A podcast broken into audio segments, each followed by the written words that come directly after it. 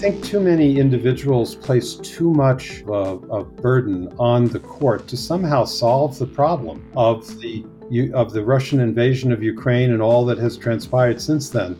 That is not the job of the International Criminal Court. It is the job of the court is to take crimes that have occurred and to bring the leaders of those crimes to justice uh, where it is possible to do so. You can't impose upon the court some kind of special responsibility to penetrate the territory of a non-state party and suddenly, you know, miraculously bring justice. Hello and welcome back to the Hopkins Podcast on Foreign Affairs, the entirely student-run podcast at Johns Hopkins University. I'm your host, Julia An. In February 2022, Russia invaded Ukraine in clear violation of the UN Charter, which prohibits the use of force against the territorial integrity or political independence of any state. Since the invasion, there have been real time reports of war crimes being committed by the Russian military in Ukraine, including the targeting and killing of civilians. In addition to a torrent of sanctions being applied across the world against Russia, the chief prosecutor of the International Criminal Court has also recently announced an investigation into possible Russian war crimes and crimes against humanity in Ukraine after receiving referrals from 43 states parties. To discuss the International Criminal Court's investigation in Ukraine, including potential outcomes and alternate paths to hold Russia accountable for crimes of aggression, I am joined today by Ambassador David Scheffer. Ambassador Scheffer is Senior Fellow at the Council on Foreign Relations with a focus on international law and international criminal justice. He was the first ever U.S. Ambassador at large for war crimes issues and led the U.S. delegation to the UN talks establishing the International Criminal Court. We hope you enjoyed today's episode of the Hopkins Podcast on Foreign Affairs. Ambassador Scheffer, thank you so much for joining me on the podcast today. Thank you very much, Julie.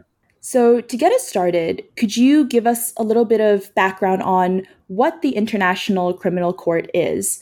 Um, specifically, how was it originally established and what is its current role in international law? Well, the International Criminal Court is a permanent court with 123 states parties. Um, it is celebrating its 20th anniversary of, of operation.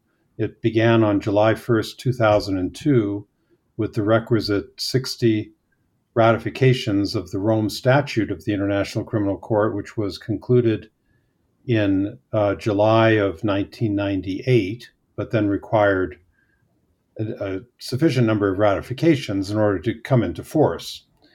Um, it is uh, a successor to some some of the ad hoc uh, and hybrid tribunals of the 1990s the Yugoslav War Crimes Tribunal, the Rwanda War Crimes Tribunal, the Special Court for Sierra Leone, the Extraordinary Chambers in the Courts of Cambodia, the Special Tribunal for Lebanon.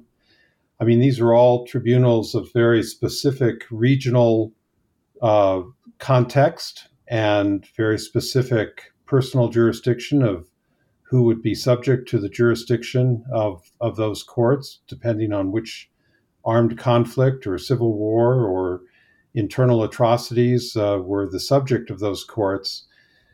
Um, that phenomenon itself uh, directed a lot of, uh, well, directed countries towards uh, creating a permanent court so that one does not need to build a special court every time there's an atrocity uh, uh, in the world. And so now that court exists. Um, it is headquartered in The Hague. Um, the United States is not a state party to it. The U.S. Uh, signed the, the Rome Statute on December 31st of 2000 um, to, uh, with the intention of joining the court, but then a new administration came in, the George W. Bush administration, and uh, decided that that would not be the objective of the United States. So we have not yet uh, actually, uh, here in the United States, we have not yet become a party to the International Criminal Court. Almost all of our allies have, all of our European allies, with the exception of Turkey, have become states parties. Many of our East Asian allies have become party, like Australia and uh, Japan. Um, and so uh, uh, we're kind of an outlier among our allies for not being actually party to uh, the court. Um, the court itself is organized um, as uh, a criminal court would normally be organized, although with great, uh, uh, you know, sophistication, because this is a permanent court um, of, of an international character. So it has 18 judges. It has three chambers of judges the appeals chamber, the trial chamber, the pretrial chamber. It has a chief prosecutor and prosecutor's office that involves, you know, a director of investigation and uh, all sorts of other uh, aspects of victim protection uh, that you would normally find in an office of the prosecutor. Um, there's a division for defense counsel, um, and um, and then of course there's a registry where the registrar actually is the chief administrator of the court and has a large staff to accomplish that. And then, um, as an adjunct to the court itself, not as literally part of the court, but as as a body that is recognized by the court is extremely important, is the Trust Fund for Victims, provides assistance for the victims of the atrocities within the jurisdiction of the court that are being investigated by the court, but also it's a basis for uh, collecting the funds necessary to pay reparations uh, in the in the judgments of the court if if the judges so decide that there are, are uh, reparations to be paid. So I guess that's kind of an opening shot. Uh, obviously, there are lots of situations around the world that this permanent international criminal court is currently engaged with. Uh, the subject of this podcast is is predominantly the Russian invest, you know, the investigation of the Russian invasion of Ukraine, which is seized by the Permanent International Criminal Court. But it uh, it has investigations going on uh, all over the uh, world at this point. Uh, you know, there are 17 investigations currently underway uh, for various atrocity situations around the world. So I, I'll leave it at that for the moment. Right, and you mentioned a little bit about what the court oversees. So um, could, could you kind of go over what maybe the broad categories of crimes are under the jurisdiction of the International Criminal Court and um, what parties are under its jurisdiction as well?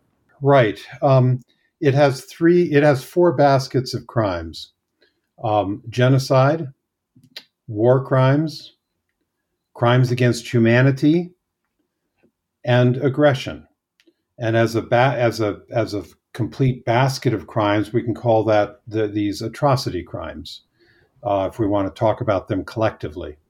Um, the crime of aggression is dealt with somewhat differently by the court than the other three bas- uh, other three categories of crimes because the, while the crime of aggression was recognized as being part of the jurisdiction of the court in the Rome Statute of the of the International Criminal Court, uh, it was not to be operationalized um, until a review conference many years later, which took place in 2010 in Kampala, Uganda, whereby the definition of the of the crime of aggression was established, as well as how procedurally one would bring that crime to bear in the investigation and prosecutions of the court. And because it was an amendment then, this operational character of the crime of aggression was an amendment to the Rome Statute. Individual states' parties would have to approve the amendment. So only those that have ratified that amendment are actually covered by it. So while all states' parties are subject to genocide, war crimes, and crimes against humanity scrutiny, it's only those countries that have actually ratified the Kampala amendments on aggression, which are subject to the scrutiny of, of the court for the crime of aggression. And then could you also, maybe as an example, before we get into the main focus of our podcast today, could you make it, maybe take us through how an investigation and case are handled? What are the general steps and how do these organs and actors of the International Criminal Court come into play? Right. Well, actually, Julia, I forgot to answer your question about what what is the court actually seized with these days. Um, and among these 17 investigations are atrocity crimes under investigation in Uganda, the Central African Republic, the Democratic Republic of the Congo, uh, Mali, uh, uh, Venezuela, uh, and Ivory Coast, and Georgia, the country of Georgia, Burundi, Bangladesh, and Myanmar, uh, Afghanistan, and the Palestinian territories, and the Philippines. So one and so one can see that it's a fairly broad brush of um, of territory uh, that is that is under examination. And most recently, uh, as of February, well, uh, it has had Ukraine under investigation since the 2014 aggression by Russia into Crimea uh, and into eastern Ukraine. That has been an ongoing investigation. Um, and now it's been catapulted into a major mega investigation by the International Criminal Court, subject uh, as a consequence of the February 24th invasion of Ukraine by Russian military forces. So that's kind of the broad sweep, substantively, of, of what they're looking at these days. Um, in terms of an, uh, of an investigation itself, um, I'm going to try to make this as short as possible because the real answer is a, a very lengthy Rome statute of, of, of the International Criminal Court. But um, investigations can be triggered in one of three ways either the Security Council refers the atrocity situation to the court under its Chapter 7 enforcement authority under the UN Charter. And that has uh, that has taken place uh, uh, twice. Once with uh, Darfur in Sudan in 2005, the genocide that uh, uh, took place there, um, and the second was Libya in 2011 when Omar uh, Gaddafi or Gaddafi, General Gaddafi, threatened um, the the lives and well-being of, of significant portion of of, um, of his population, um, and thus began to do so uh, in early 2011. And uh, himself was indicted, although he passed. He was uh, killed uh, uh, several uh, weeks or months after the indictment came down. Um, then there's a second way of referring matters to the court, and that is by states parties. Um, and there were several self referrals early in the history of the court by Uganda, uh, Central African Republic, Democratic Republic of Congo, and Mali later in later years. Um, those are, you know, the state party itself referring a, a an atrocity situation within its own borders and typically, the aim there is to get the rebel groups who are uh, mostly instigating these crimes to bring them to bear under the weight of of the uh, of the International Criminal Court in terms of accountability.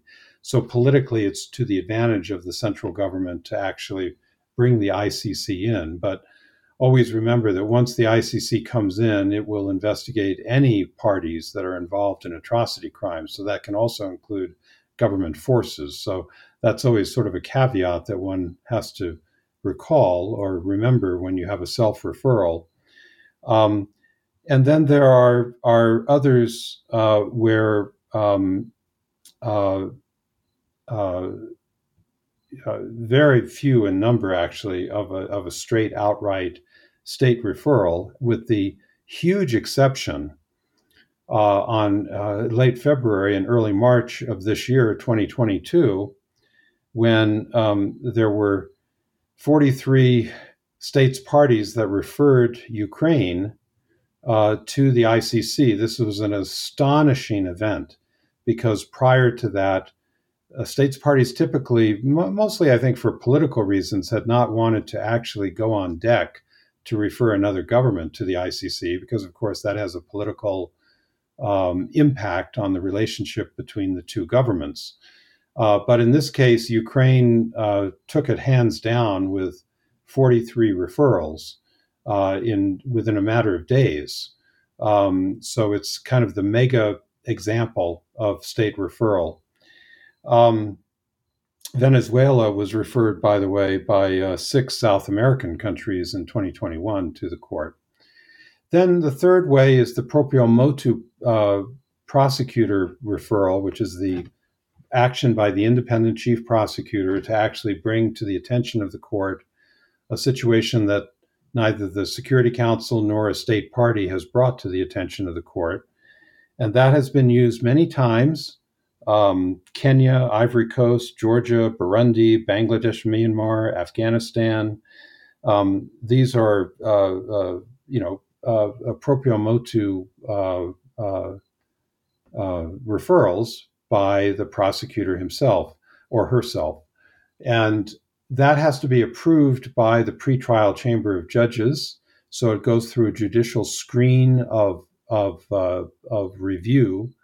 And only if the judges then agree to actually place it on the docket of the prosecutor for formal investigation does it then go to the formal investigation stage. Um, so, in terms of investigations itself themselves, um, uh, the prosecutor dives into it with his staff uh, of crack investigators, uh, forensic experts, etc., um, and um, really has the discretion as the prosecutor to determine well, is there enough here to actually merit bringing a situation of atrocity crimes to the attention of the court. Obviously, as a proprio motu prosecutor, if he does it that way, he's already made up his mind and he just has to convince the pretrial chamber. But if there's a state referral or if there's a Security Council referral, the prosecutor still has to undergo due diligence to say, well, that's interesting. Governments want this to be done, but do I, as prosecutor, believe there's enough here to actually pursue an investigation? And so that judgment then has to be made. And there have been instances where there's there's that judgment has been made, and, and investigations, uh, you know, have been have not gone forward because the prosecutor decides there's not enough to go with. And once that is is underway, then uh, the prosecutor brings um, uh, uh, the matter to uh, the court, and um, uh, if if there's enough to go with, the pretrial chamber can start to issue arrest warrants of individuals designated by the prosecutor as being um, you know eligible, not eligible, but as being the target of, of arrest warrants because uh, he or she believes that there's enough evidence there. Then the pretrial chamber either has to agree or not agree to issue those arrest warrants. And once the arrest warrants are issued, then uh, frankly, the, the process is off and running. Then you go through a pretrial procedure that includes a confirmation of the charges by the pretrial chamber to make sure that uh, there's enough evidence there and um, and then once the charges are confirmed, then you start to set up your trial schedule. So that's the general drill. Gotcha. And you mentioned a little bit about um, Ukraine, and I'd like to focus a bit more on that. So um, you talked about how 43 state referrals was what led to the current investigation of the ICC um, in Ukraine currently. Now, could you talk a little bit about what evidence led 43 states um, to make those referrals? And beyond the state referrals, were there any other actions that catalyzed this decision to um, send the investigative teams into Ukraine? You know, Ukraine is is essentially a unique situation. Um, it it was triggered on February 24th of t- 2022 with a blatant, overwhelming, significant cross border invasion of Ukraine by Russian military forces. So there was no mystery about what was going on. This was a massive invasion. And the manner of that invasion was such that in the in the course of it, day by day, from February 24th onwards, um, the uh, there was just a, a large number daily of actions that would constitute war crimes to begin with, in terms of the way in which the Russian military invaded Ukraine. It basically shelled the heck out of civilian populations and their cities and communities with no regard for civilian welfare uh, or survival. In other words, it was not a military invasion against a military force per se. Yes, there were some, you know, Ukrainian military uh, uh, units uh, uh, that were trying to stop the the Russians, but the manner in which the Russians actually invaded was to simply try to wipe out civilian cities and communities, um, and that was being reported in real time. So by the third or fourth day of the invasion, it was not rocket science. I mean, it was just so blatant that uh, 43 governments decided that this had to be referred to the International Criminal Court, just because the, the media was reporting the obvious. Um, and so that was the significant, you know, ter- you know that was that was it. Um, the Ukraine is not actually a state party to the International Criminal Court, but in 2014, after the Crimea invasion, it there's a provision called Article 12, subparagraph 3 of the Rome Statute, which permits a non-party to um, refer a, an atrocity situation to the ICC and literally grant the ICC jurisdiction for that atrocity situation. And that's exactly what Ukraine did and it simply uh, that that grant of jurisdiction to the ICC is is without an endpoint, and um, and so that then encompassed what occurred uh, on February 24th and thereafter. So the ICC has the jurisdiction by virtue of, of Article 12, subparagraph three, um, and uh, uh the the uh, I can just say that uh, one of the phenomenon of the Ukraine situation is that yes, it started with a massive act of aggression, state upon state aggression. Now, one can only go back, you know, you can go back to World War II and to the Nuremberg and Tokyo trials afterwards to understand that within that act of aggression can be uh, a, a, an almost unlimited number of war crimes and then of crimes against humanity and even of genocide. In other words, the aggression opens the door to all of those crimes being committed on Ukrainian territory. And the ICC has jurisdiction over war crimes, crimes against humanity, and genocide. But with in this particular case, it does not have jurisdiction for aggression because um, the Kampala amendments of 2010 stated that um, a, a non party state that commits aggression actually gets a pass on that. Why? Because it's a very long story, but at the end of the day, it's because that non party state itself has not signed up to the Rome Statute and ratified uh, the, the, uh, the treaty. So in this case, the ICC will not be investigating the crime of aggression, and we can talk later about how that can then be resolved in an alternative form. Um, but that's really where we we we got started in late February, early March. And I guess for listeners that don't really know what what does it exactly mean for the ICC to open investigation in a country? What what can we expect to be happening in Ukraine as the investigation occurs? Oh, so much! You know, it's it's incredible, Julia, how um, never before in human history has an atrocity situation been so rapidly and intensively investigated as in Ukraine since February 24th.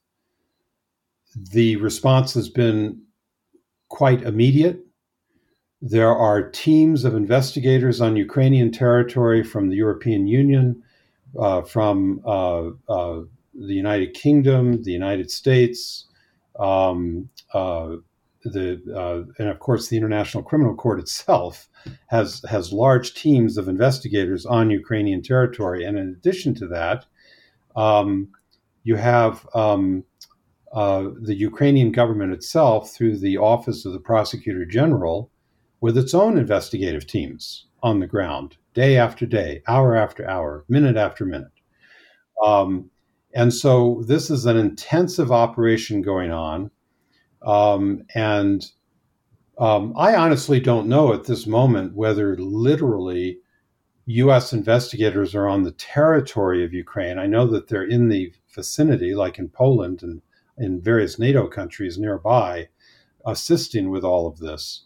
Um, but the point is, there's a large coalition of governments that um, have been making their own experts available um, uh, in order to investigate all of this. So there's no shortage of investigation. In fact, there's so much that one of the issues that still lingers is how to properly coordinate all of the investigative teams because you don't want to uh, take advantage of witnesses by having them interviewed multiple times. That's not good. We don't want to do that.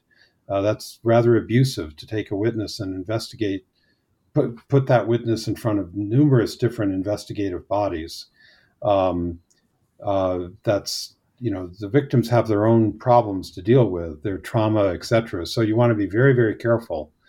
Um, and also, uh, crimes of sexual violence have to be investigated uh, with with the victims very very carefully um, so as not to further uh, to re-traumatize these victims through the investigative process. So, but all of that is being done um, very intensively, and um, uh, and there. Uh, so, I, I, think that's. I don't think there'll be any shortage of evidence. Uh, the the the Ukrainian uh, prosecutor general has now thousands of cases uh, of particularly war crimes that uh, she's investigating. Um, and and certain individuals, a couple of Russian soldiers have already been put on trial and convicted. Um, and there's more of those types of trials taking place, I'm sure, in in Ukraine in short order. Uh, but the long-term effort on the part of the International Criminal Court is to uh, investigate and bring to account the leaders, the military leaders in the field, the military leaders back in Moscow, the political leaders in, in Moscow, to account for these crimes. That that's a longer that's a long process. It's not a incident by incident prosecution. It's rather looking at a body of atrocity crimes that have occurred, and then associating those crimes with leaders who uh, basically unleashed the aggressive beast onto uh, Ukraine. Yeah, and you mentioned how there were some convictions already. Are more convictions something we can expect in the upcoming months? And can we expect anything beyond convictions? And where where can we really see or look for these updates? Well, we always want to remember that despite the horrid character of these atrocity crimes and of what we've seen unfold in Ukraine, as lawyers, we want to follow due process. Uh, and so you would never want to predict, unless you're the prosecutor who wants to make his or her case, uh, you would not want to predict that there will be convictions. But I do, uh, one can imagine that, first of all, we know there will be more trials coming down the pike in Ukraine itself. Um, uh, you, under Ukraine domestic law, they actually have the, the right to, to hold in absentia trials, which we don't have in our common law system. And in most European countries, there's no right of in absentia trials. But Ukraine has that. So the prosecutor general may make a decision at some point to actually hold an in absentia trial uh, or more, uh, even though the defendant is not in the courtroom. Um, so one can can possibly uh, assume that some of that will take place. But of course, if there are Russian soldiers who have been captured and are are the targets of investigation for war crimes, then um, they would be able to be brought into the courtroom and prosecuted in in Ukraine. There's also the possibility that um, other countries close to um, um, Ukraine might exercise what we call universal jurisdiction under international criminal law, namely that they have on their, their criminal statute books the right, uh, if, if they can gain custody of an individual, to actually charge that individual with atrocity crimes committed in another country, not in their country, but in another, in like Ukraine. And one can expect some of that will probably take place. Um, the uh, the individuals who are suspected of committing atrocity crimes will probably try to f- filtrate through other European countries at some point. Uh, they're not all going to hide in Russia forever. And so it's possible that in those individual countries, universal jurisdiction may come to the fore uh, for prosecution. This has certainly been true for Syria uh, and, and the Syrian atrocity crimes, where certain Syrian perpetrators decided that they thought they'd live happily ever after in Germany until they were noticed on the street as having uh, by by their victims who were refugees, and then of course brought to trial. Um, so uh, so that's all there as as as a possibility for the future, and particularly in the International Criminal Court. Uh, it, it will take time before they issue indictments but they will be issuing indictments against leaders, most of whom either are, you know, comfortably in Russia um, or Belarus, uh, might be in the eastern part of Ukraine when the indictment comes down. Remember, the ICC can seal its indictment and, you know, issue it when the opportunity arises to actually uh, physically arrest the individual. And with respect to issuing indictments and warrants, because Russia is not a state party, um, having withdrawn in 2016, I, as I understand it, they don't have an obligation to really cooperate with the ICC there. So, how much of a hindrance will that be? And can there be anything that can be done, maybe sanctions or by the UN or other allies, in order to compel Russians or Russia to comply?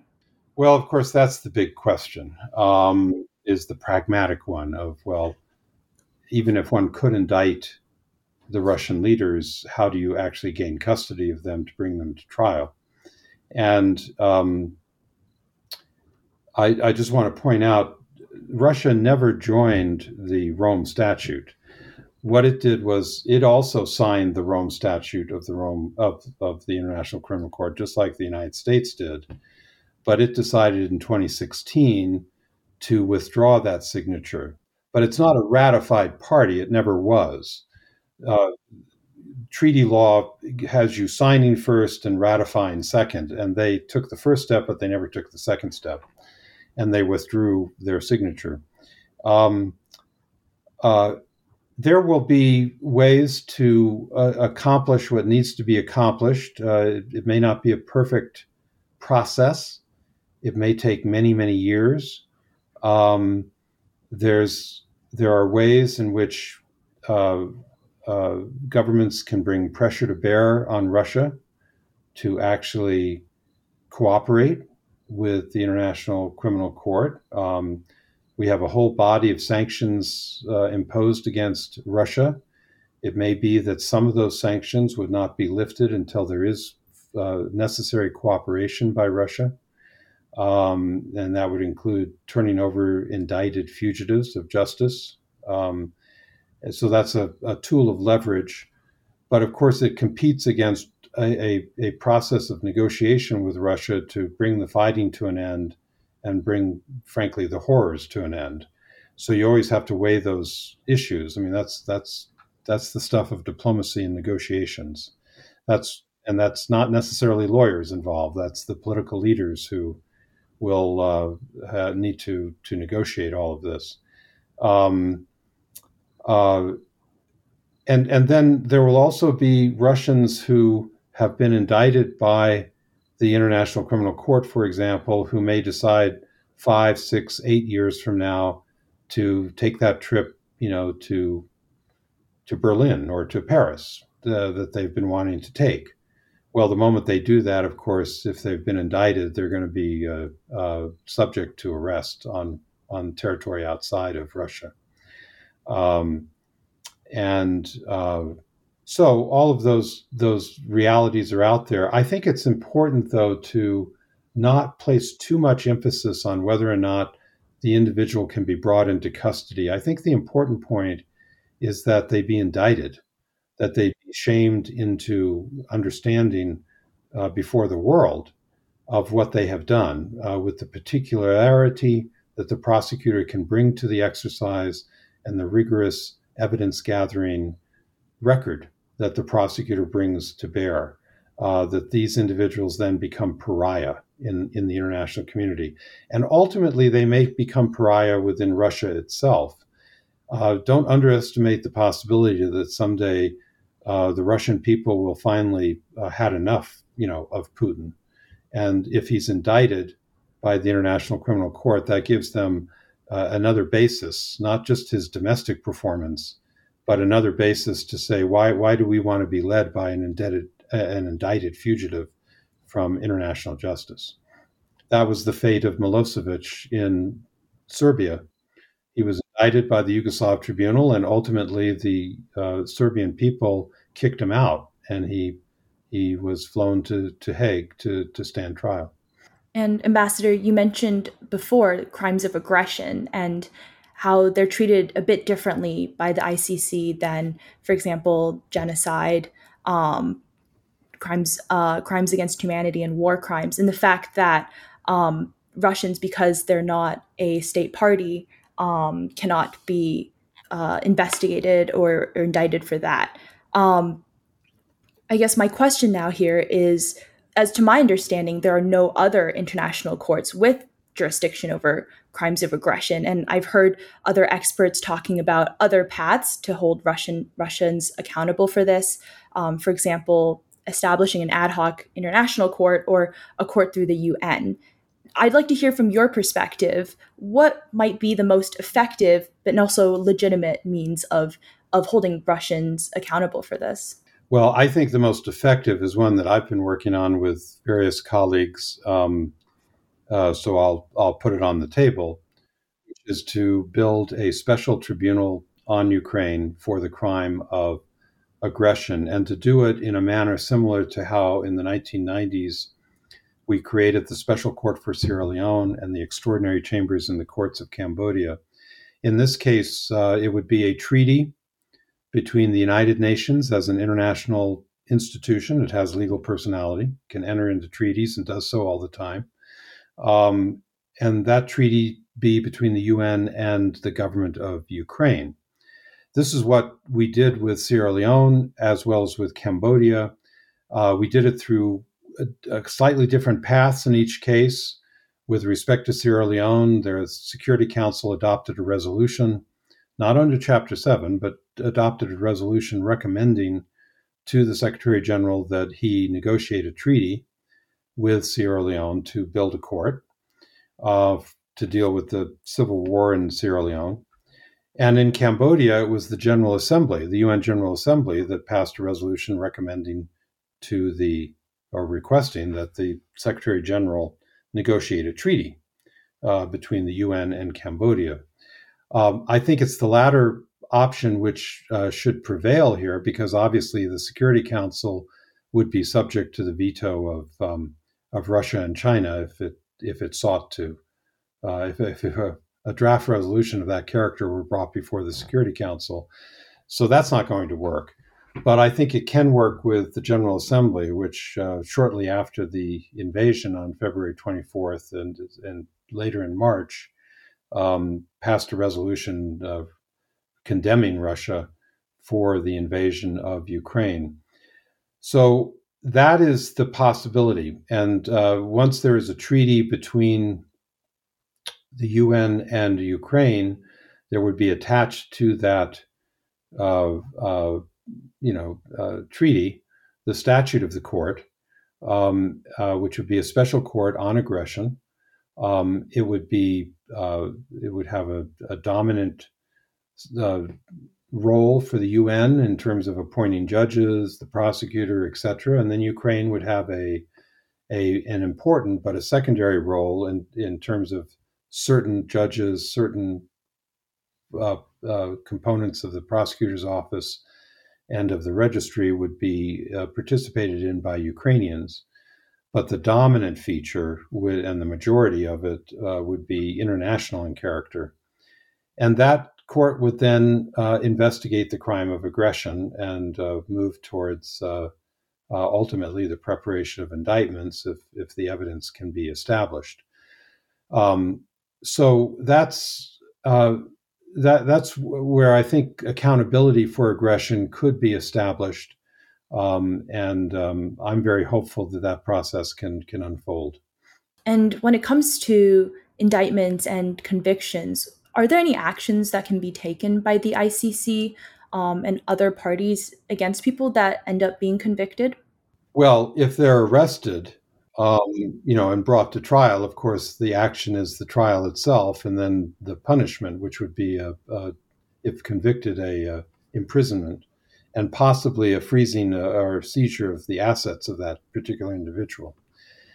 And the possibly unique character, somewhat unique character of the Ukraine situation is that uh, so many of these leaders, particularly those who surround Putin, Putin himself, uh, are individuals of considerable wealth.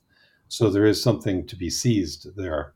Um, so uh, that that could that could certainly be the process. Now, um, uh, you know, if if the individual is not brought into custody uh, after an arrest warrant is issued, then of course that individual will be um, punished in the sense of being shamed uh, under the indictment, being forced to live the rest of his or her life on Russian territory um, and uh, not traveling at all outside of Russia um, for fear of being uh, captured. Um, and of course, it will provide further uh, fodder for historians in future years to say, yeah, this is an individual actually indicted by the prosecutor, and here's the indictment and what it says he or she did um, and that will be the historical legacy of this individual. Um, so, you know, uh, international criminal justice is the long game. There's a long arc, and it can be 10, 15, 20 years, but ultimately it usually catches up with the individual. And Ambassador, we like to end our podcast by looking towards the future. And so I know the ICC has in the past garnered some criticism um, including those citing its lack of power. I know we see here in this example with um, crimes of aggression being treated a bit differently by the ICC. So, in your opinion, is there anything that can or should be done to um, to improve the effectiveness of the ICC? Well, you know, I would actually take issue with some of that criticism of the ICC with respect to Ukraine. I think too many individuals place too much of a, of a, a burden on the court to somehow solve the problem of the of the Russian invasion of Ukraine and all that has transpired since then. That is not the job of the International Criminal Court. It is the job of the court is to take crimes that have occurred, to properly investigate them, and to bring the leaders of those crimes to justice uh, where it is possible to do so. And because not all countries are party to the Rome Statute of the International Criminal Court. You can't impose upon the court some kind of special responsibility to to to penetrate the territory of a non-state party and suddenly, you know, miraculously bring justice. Um, the the atrocities in Ukraine have to be dealt with very directly by governments to stop them the court's not there to stop them. Uh, the, uh, that's so the the idea that because there is a court, you know, why are there continuing crimes occurring in Ukraine is not the issue. Um, that's an issue that is political and military in character. It's just uh, the same that we faced in the Balkans in the early 1990s. Uh, we created the Yugoslav War Crimes Tribunal, and people thought, oh, suddenly now somehow all of the atrocities are going to stop. Uh, we certainly never thought that within the U.S. government. Um, that had to be dealt with very directly on different planes, not judicial planes, but on political, military, strategic planes, diplomatic planes of engagement. Um, so I wouldn't, I, you know, I, I, just think we have to be careful not to say, "Oh my goodness, you know, why hasn't uh, the International Criminal Court suddenly solved this problem?" Of course, it hasn't solved the problem. Of course, it has not done so yet. That's somebody that's other people's responsibility.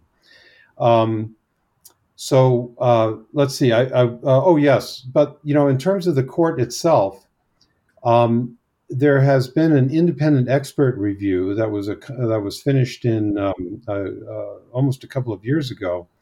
Um, that has a whole checklist of, of ways in which to improve the court's performance um, in terms of the time it takes to investigate, to bring uh, individuals to trial, the, to go through the trial process, the appeals process, um, uh, issues of, of, of, how to better fund the court so that it has sufficient resources to do the job it's mandated to do, um, uh, ways in which governments can uh, better uh, uh, cooperate with the court.